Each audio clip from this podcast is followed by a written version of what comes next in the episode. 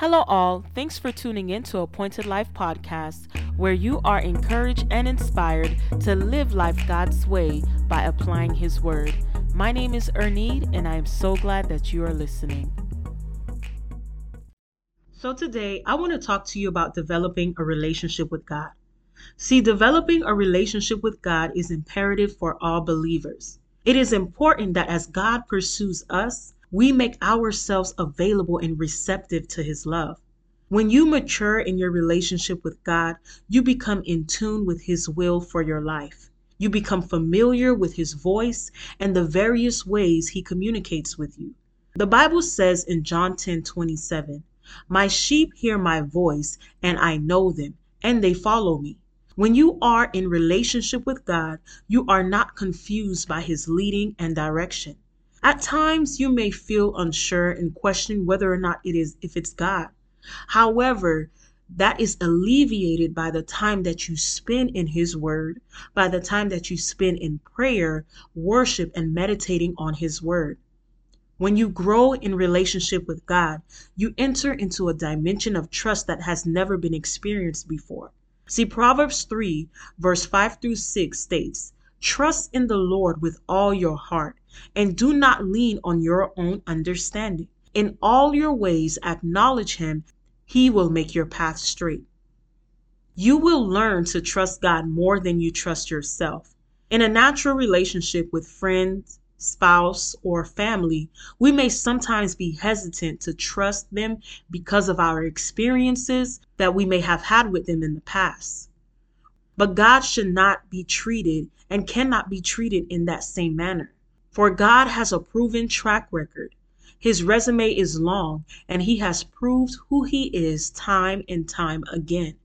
When you mature in your relationship with God, you will begin to express God's character, and when people see you, they will see Christ.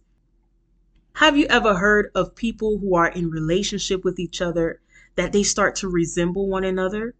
Well, this is due to the vast amount of time that they spend with one another. In this case, it is the same when in relationship with God. The more time you spend with God, the more you get to know Him, the more you would look like Him. See, if you do not spend time with God, can you claim that you have relationship with Him? See, you cannot claim to have relationship with God and your life be in direct opposition to His standards. There are many who will say, I know God, or God knows me.